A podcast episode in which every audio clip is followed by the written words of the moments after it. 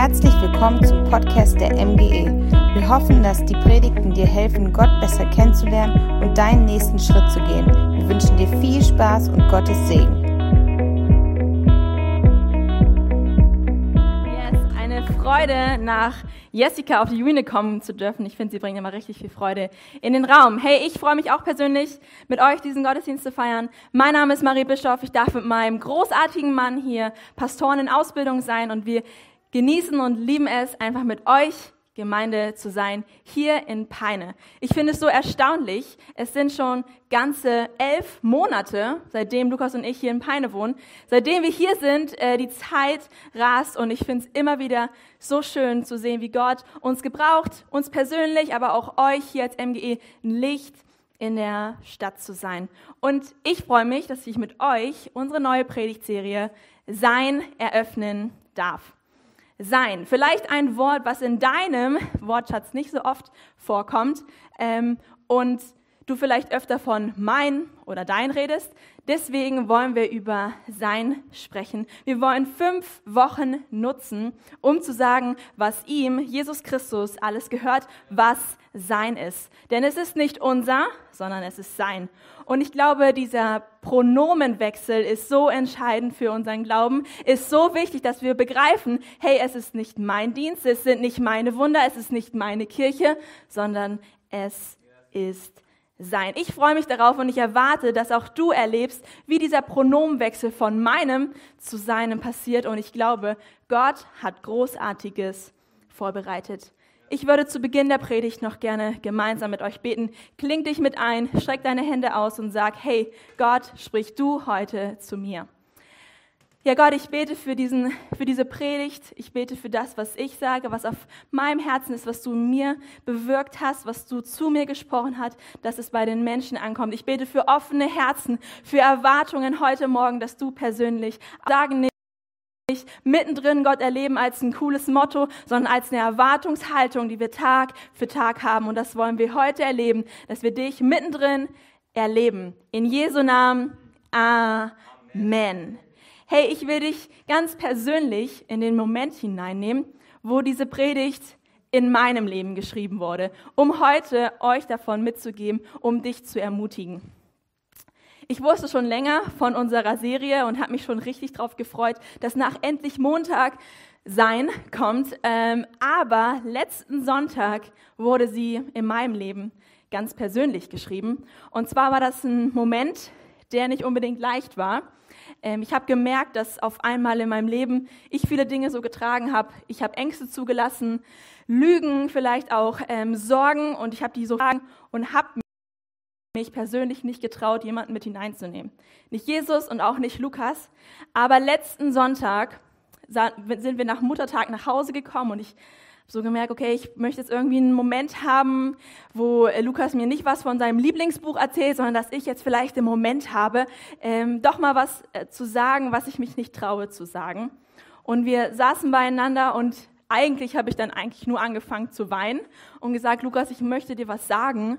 Ähm, und dann habe ich ihm ein bisschen erzählt und ich habe ihm meine Traurigkeit gebracht, meine Unzufriedenheit, meine Unsicherheit, Dinge, die ich gehört habe, die mich einfach verwirrt haben. Und all das habe ich ihm gegeben.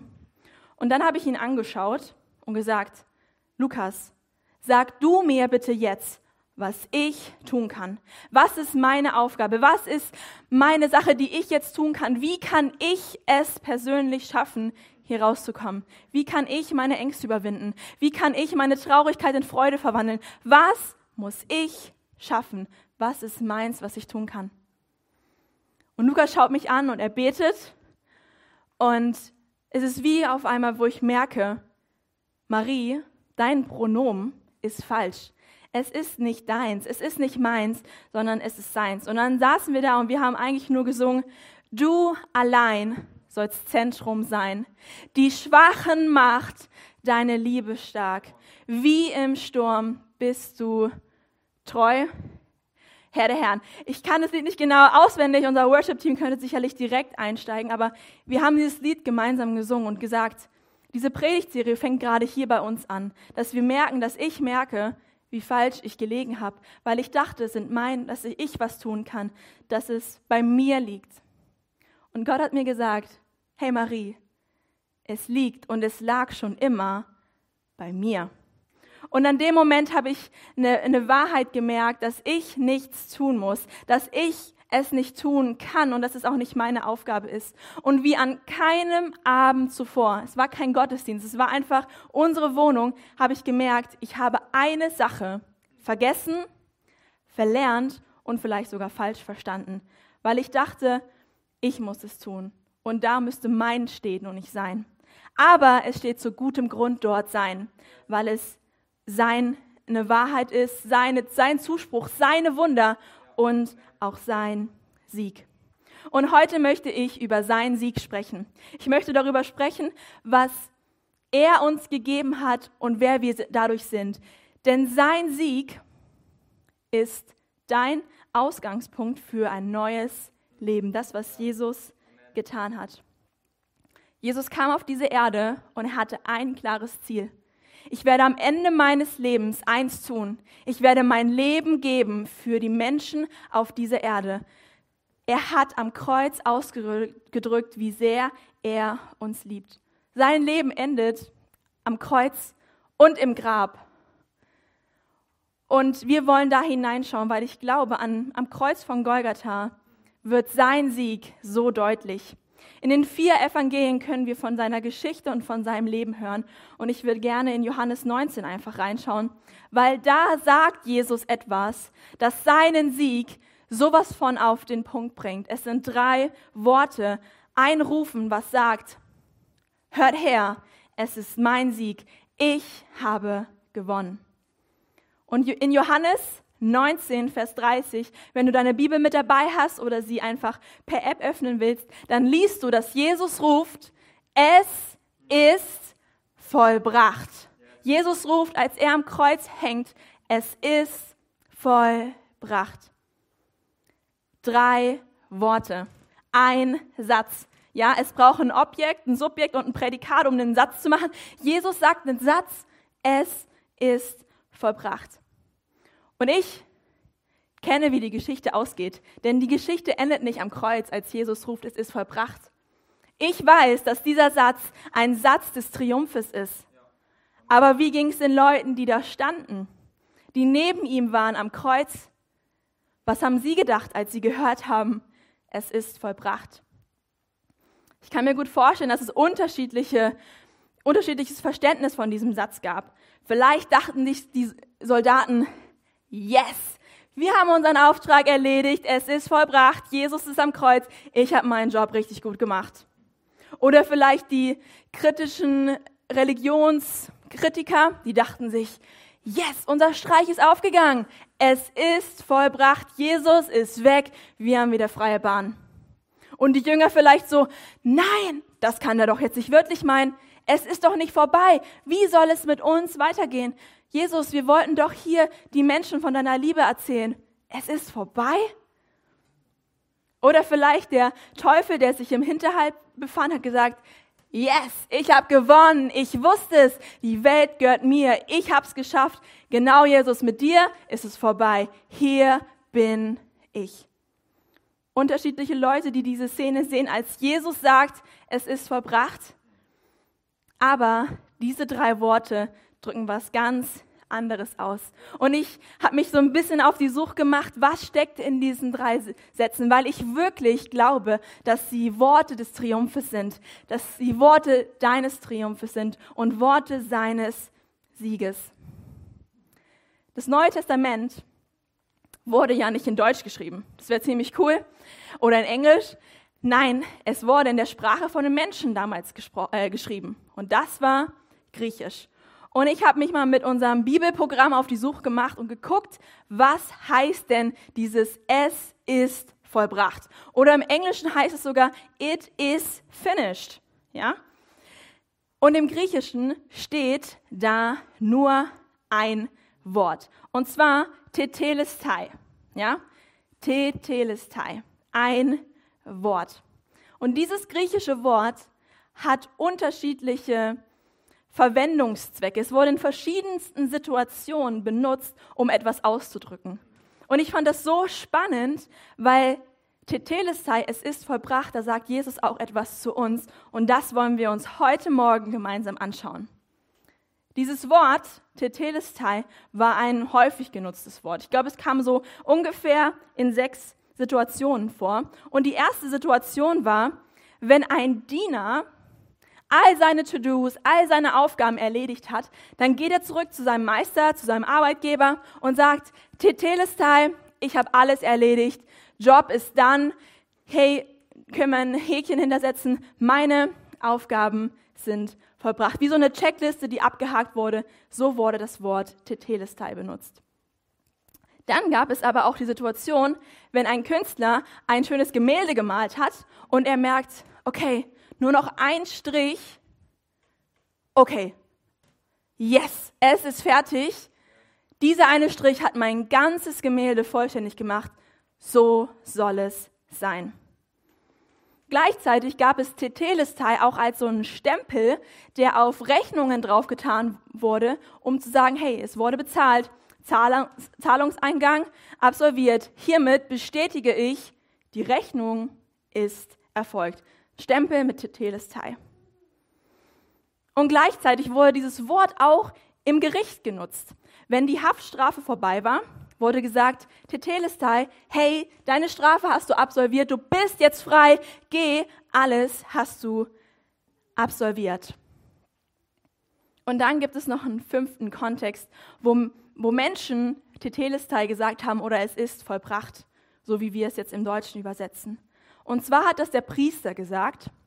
Im Kontext, wenn im Tempel jemand kam, um sein Opfer zu bringen, hat er sich es angeschaut und gesagt, ja, Du hast alles mitgebracht, alles ist dir vergeben. Du hast alles erbracht, sehr gut. Tetelestai.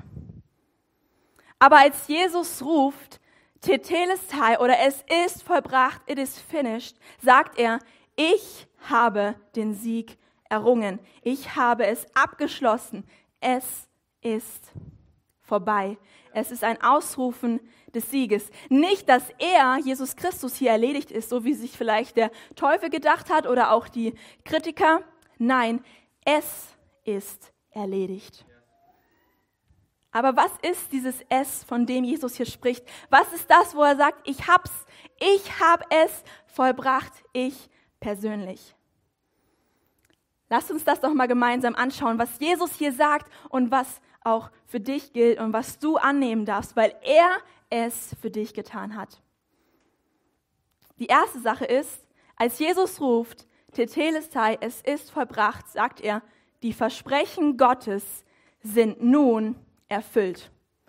Alles, was Gott vorher verkündet hat an die Menschen, durch die Propheten, durch Prophezeiung, durch Weissagung, hat Jesus erfüllt. Alles, was über ihn gesagt wurde, dass er durch eine Jungfrau geboren wird, dass er in Bethlehem geboren wird, dass er der Retter ist, der kommen wird. In dem Moment, als Jesus sagt, es ist vollbracht, sagt Jesus, die Versprechen meines Vaters habe ich alle erfüllt. Ich bin es, von dem die ganze Zeit gesprochen wird. Über 300 Prophezeiungen im Alten Testament weisen auf Jesus hin. Und dieser Jesus, das bin ich. Ich habe es getan. In Jesus alleine kommen alle Verheißungen, bekommen alle Verheißungen ein Ja, ein Amen. So ist es, so wird es immer sein. Ich habe es erledigt. Ich habe alles gehalten. Und die zweite Sache ist, die da drin steckt, als Jesus diesen Ausruf macht, als er sagt, hier ist mein Sieg, dann sagt er, die Anforderungen, die Gott hat, sind alle erbracht in mir. Denn Gott ist heilig, Gott ist gerecht, Gott ist wahr und Gott ist vollkommen. Und weil er das alles ist, kann er auch nur so handeln. Er kann nur gerecht handeln. Er kann nur wahr handeln. Er kann nur vollkommen sein, weil er vollkommen ist. Und Gott hat diese Welt geschaffen. Er hat dich geschaffen. Er hat dich wunderbar geschaffen. Er hat alles hier gemacht. Und er ist auch derjenige, der sich die Spielregeln überlegt hat für die Welt. Weil wenn es keine Regeln und Rahmenbedingungen gibt, dann würde die Welt aus den Fugen geraten. Und vielleicht gerät sie immer mehr aus den Fugen. Aber da ist jemand, der die Rahmenbedingungen, die Regeln gesetzt hat, er sie festgeschrieben hat. Und Gott war so fair, dass er sie sogar den Menschen gegeben hat. Du möchtest ein gutes Leben führen? Hier sind meine Gebote, meine Ratschläge, meine Vorstellungen für dich. Er hat uns geistliche und moralische Gebote gegeben, damit wir ein gutes Leben zusammen haben. Und es sind gute Gesetze, es sind gute Rahmenbedingungen, die er für uns geschaffen hat. Aber ehrlich gesagt haben wir ein Problem. Oder besser gesagt zwei, denn du und ich, ich kann das von meinem Teil sagen, wir können es leider nicht schaffen. Ich kann das alles nicht halten. Die Anforderungen sind so hoch. Ich schaffe es nicht.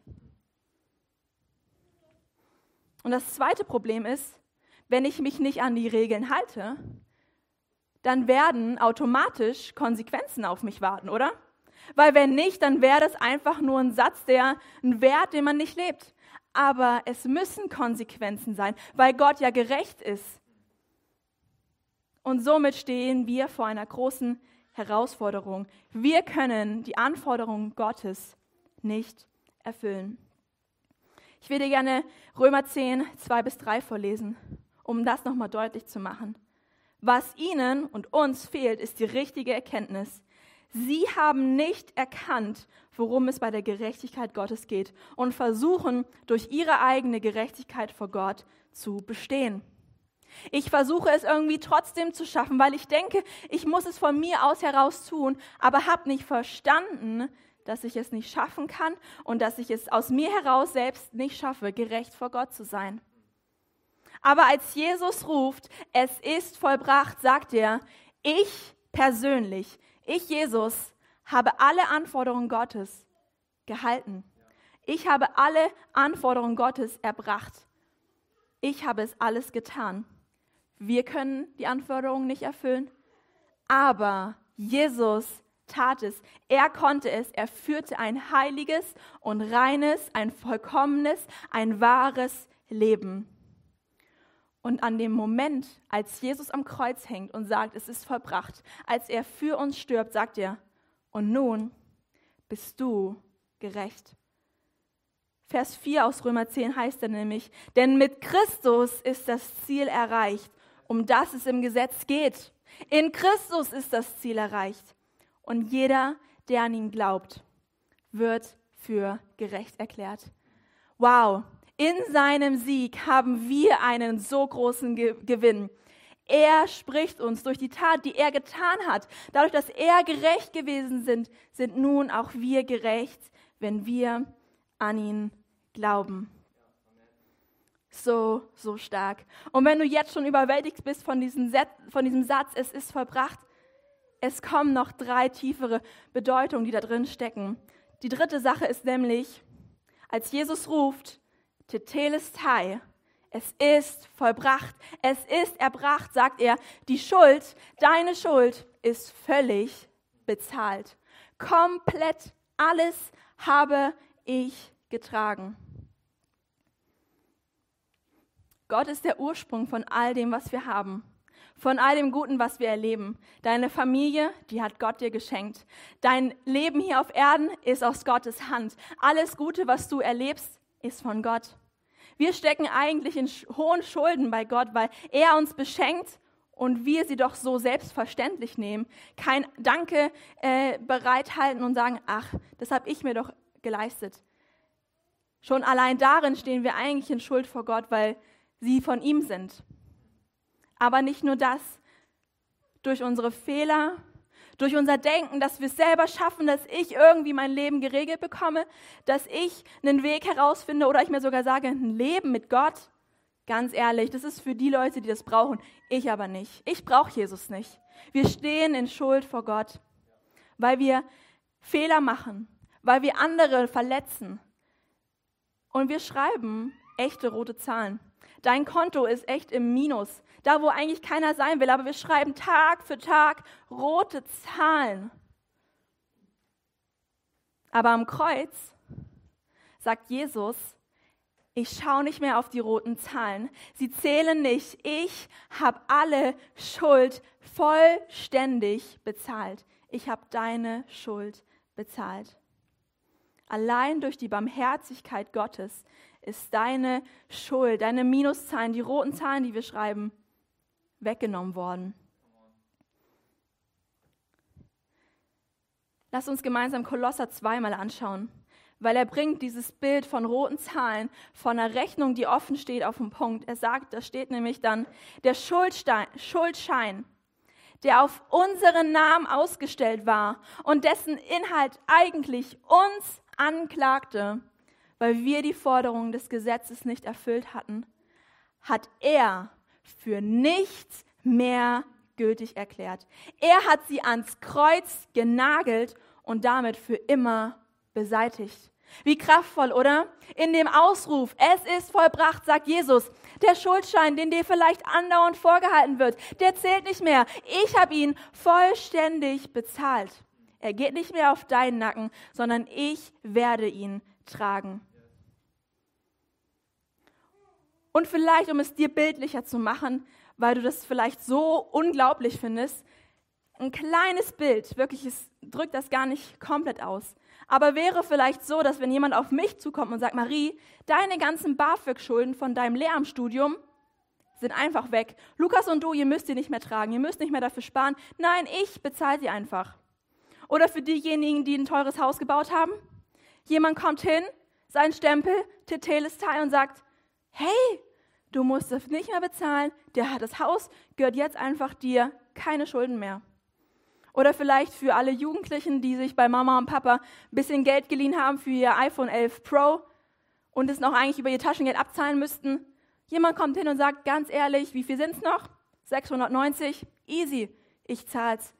Du hast keine Kosten mehr zu tragen. Das ist ein kleines Bild, ein kleines Beispiel von dem, was Jesus am Kreuz getan hat, als er ruft, es ist vollbracht. Er hat deine Schuld deine Sünden vollständig bezahlt. Ich finde es unglaublich. Jede Rechnung ist beglichen und bekommt von Jesus persönlich durch seinen Tod diesen Stempel. Alles bezahlt.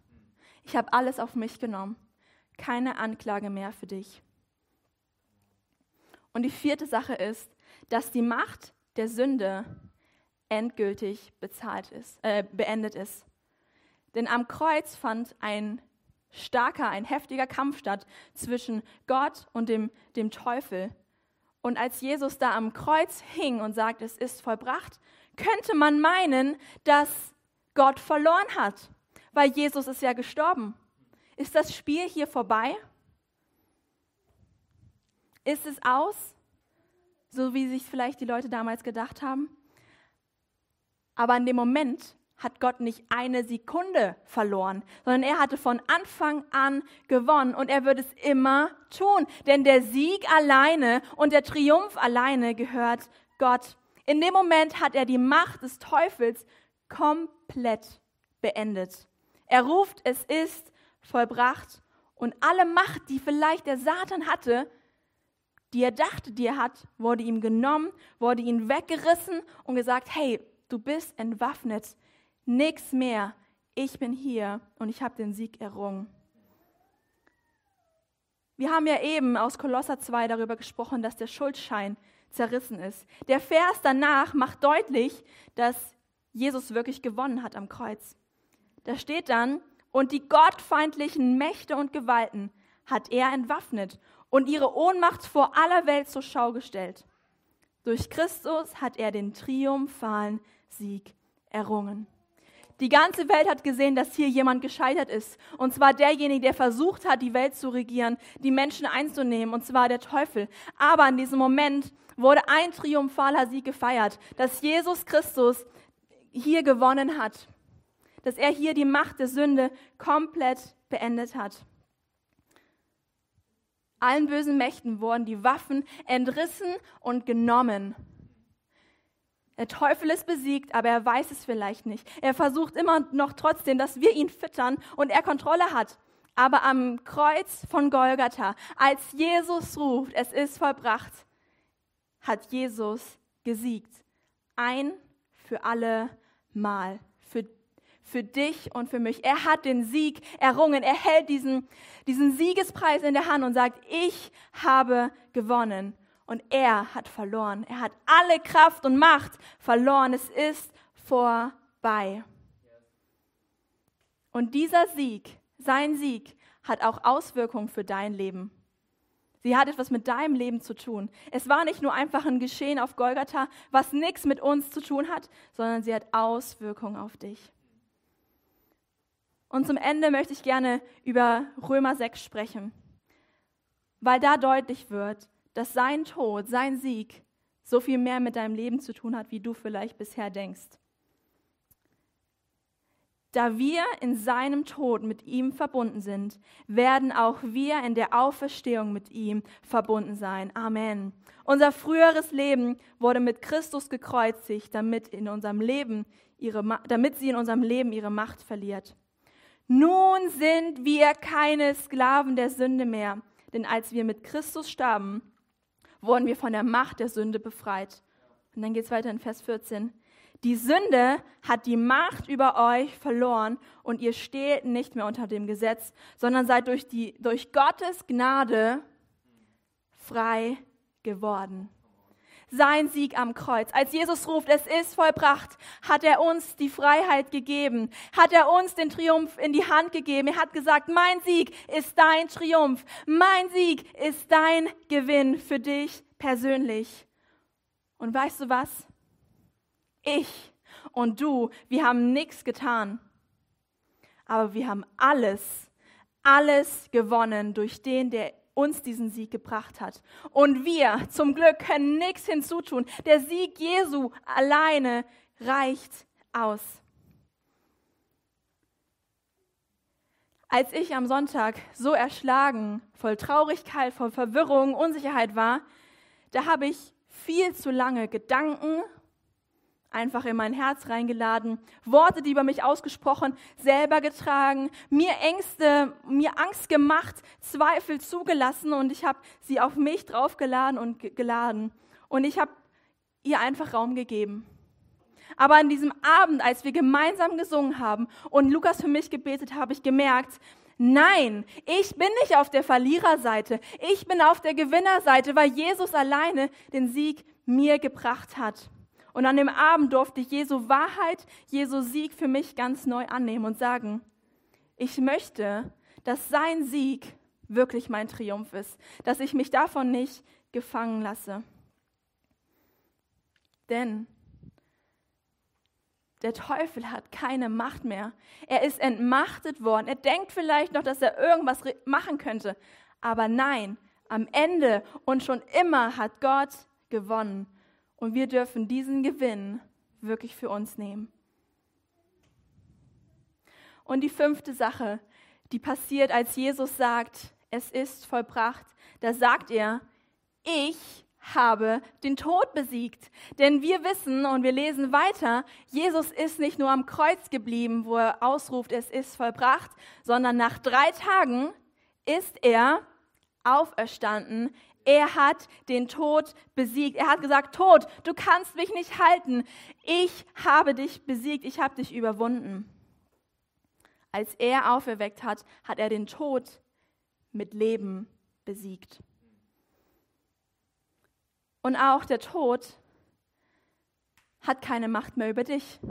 Wenn du an Jesus glaubst, dann gilt dir dieses Versprechen, das, was Jesus erlebt hat, dass er von den Toten auferstanden ist, ist auch deine Zukunft. Deine Zukunft sieht richtig gut aus. Du brauchst keine Angst haben vor dem Tod, sondern die Ewigkeit wartet auf dich.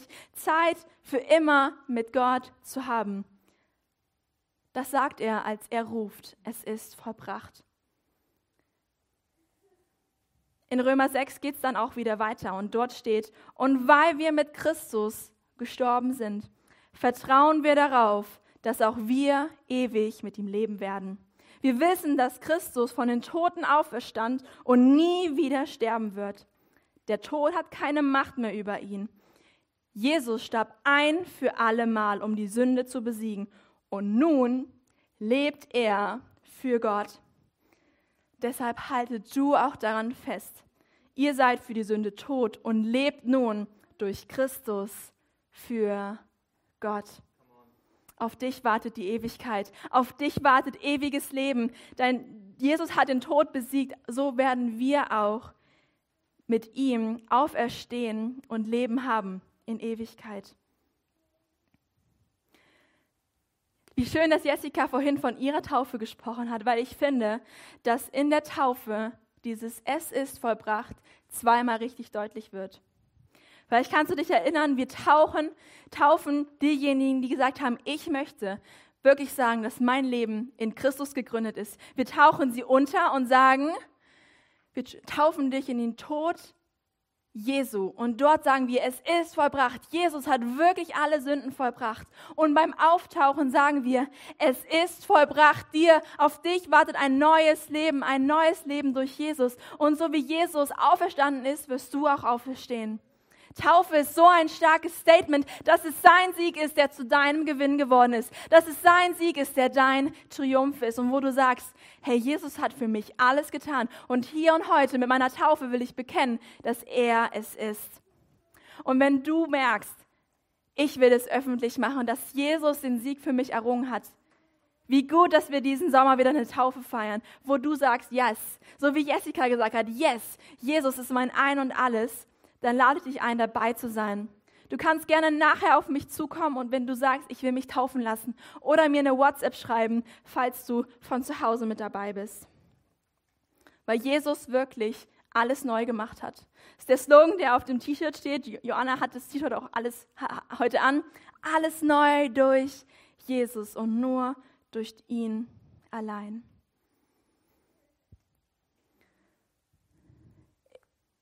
Ich finde es so stark, was in diesen drei Worten liegt. Es ist vollbracht. Tetelestai. Es ist sein Siegesruf, der dein Gewinn geworden ist, der dein Triumph ist. Und der kann in so vielen unterschiedlichen Facetten persönlich für dich aussehen. Aber eins ist klar, er hat bezahlt für die Verfehlung von uns am Kreuz. Er hat den Teufel, dem Macht und der, und der Sünde gesagt, du hast keine Macht mehr über die Menschen. Und er, Jesus Christus, hat den Tod überwunden und schenkt uns ewiges Leben. Und sein Sieg kann auch für dich persönlich werden, kann für dich persönlich ein Triumph werden. Denn in alledem sind wir mehr als Überwinder durch den, der glaubt. Du bist mehr als ein Überwinder durch den, der glaubt. Du, äh, durch den, der uns geliebt hat. Hey, du bist ein Überwinder durch den, der uns geliebt hat. Und diesen Sieg darfst du nehmen. Seinen Sieg darfst du nehmen. Das ist nicht deiner, aber es darf dein Gewinn werden. Es darf dein Triumph werden in unterschiedlichsten Dingen. Wenn du merkst, hey, Lügen haben Einfluss auf dich, dann entlarv sie dadurch, dass Gott Wahrheit ist. Wenn du merkst, hey, da ist Angst und sag ihr, sie muss weichen, denn wir sind mehr als Überwinder durch den, der uns geliebt hat. Und jeder Zweifel dem dürfen wir sagen, Jesus ist Sieger, ich glaube dir nicht. Und wenn du denkst, ich bin nicht gut genug dafür, dass Gott Interesse an meinem Leben hat, hey, Johannes 3,16 sagt, denn so sehr hat Gott die Welt geliebt, dass er seinen einzigen Sohn für dich gab. Du bist Gott wichtig, du bist genug. Ich durfte merken in meiner Hilflosigkeit, wo ich dachte, dass ich es schaffen muss, dass sein Sieg schon längst bereitsteht und zu meinem Triumph werden kann. Durch ihn bist du mehr als ein Überwinder. Durch ihn, durch seinen Sieg hast du den Triumph. Was machst du damit? Wo stehst du? Wo denkst du, geht es für dich hin? Was ist das, wo du merkst, hier stehe ich und ich will eine Entscheidung treffen? Merkst du vielleicht, dass du dieses diese, diese Geschichte von Jesus und das, was er getan hat, dass sein Sieg dein Herz berührt und du merkst, mir war noch nie bewusst, dass noch eine Sache in meinem Leben fehlt, und zwar Jesus, der alleine den Sieg gebracht hat. Dass diese Tat am Kreuz, als Jesus ruft, es ist vollbracht, dir gilt. Dann ist das vielleicht genau der Moment, wo du gerade stehst, dass du sagst, diesen Sieg möchte ich zu meinem machen. Ich möchte wirklich erleben, dass sein Sieg mein Gewinn ist. Und vielleicht machen wir in dem Punkt einfach mal gemeinsam unsere Augen zu, um herauszufinden, wo du gerade stehst. Es ist der Moment für dich. Und wenn du heute hier bist und sagst, ja, ich möchte wirklich sagen, sein Sieg ist mein Gewinn. Ich merke, es hat was mit mir zu tun. Dann lass uns doch gemeinsam den Moment nutzen für diejenigen, die heute das erste Mal eine Entscheidung treffen wollen, zu sagen, Jesus, es ist vollbracht, du hast es vollbracht, dein Sieg ist es, der zu meinem Gewinn wirklich geworden ist. Ich habe es heute neu erlebt, neu gehört und ich möchte es neu aussprechen. Dann lass uns doch ein Gebet sprechen. Und ich lade die MGE einfach mit ein, mutig dieses Gebet mitzusprechen, um es für die Leute einfach zu machen, die das Gebet heute zum ersten Mal sprechen. Lasst uns gemeinsam beten. Ich bete und dann dürft ihr direkt einsteigen. Und liebe MGE, lasst uns da echt ähm, Supporter sein. Jesus Christus, heute entscheide ich mich für dich. Komm in mein Leben, so wie du es versprochen hast. Vergib mir alle Dinge, die ich falsch gemacht habe und die mich von dir trennen. Jesus, ich danke dir für deinen Sieg am Kreuz. Danke, dass es mein Gewinn ist. Sei du der Herr in meinem Leben. Amen. Hey, und wenn du die Entscheidung von zu Hause auch getroffen hast und dieses Gebet gesprochen hast, dann schreib uns gerne an. Wir würden dich gerne auf der Reise mit Jesus begleiten und dich da echt an deiner Seite stehen. Aber ich glaube auch, dass hier Menschen sind, die an dem Punkt stehen, dass sie verstanden haben, dass es sein Sieg ist, dass Jesus es vollbracht hat. Aber an dem Ort stehen, wo sie sagen wollen, es ist auch wirklich mein Triumph dass wir mehr als Überwinder sind durch den, der uns geliebt hat. Und ich will dich fragen, wo stehst du gerade?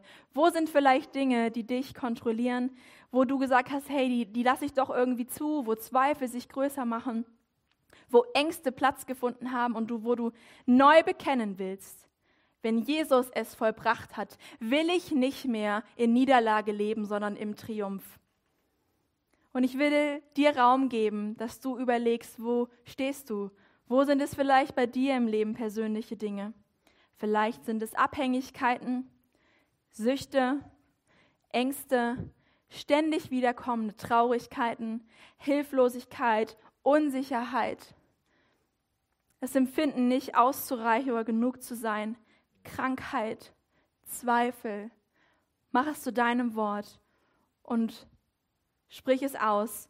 Und wir wollen jetzt ein Lied noch gemeinsam singen, gemeinsam anhören. Und ich will den Raum öffnen für Ehrlichkeit. Vielleicht ist es für dich heute dran, auf die Knie zu gehen und zu sagen, Jesus, dein Sieg ist mein Triumph in Situationen, wo ich Angst habe, in Situationen, wo ja, ich verloren bin. Dann mach es zu deinem. Das Lied heißt, durch dich weiß ich, wer ich bin. Und wir wollen das Lied gemeinsam singen und hören, um dir einen Raum zu geben, die Dinge, die bei dir vielleicht sind, ihm zu geben und seinen Sieg darin auszusprechen. Lass uns gemeinsam dieses Lied singen.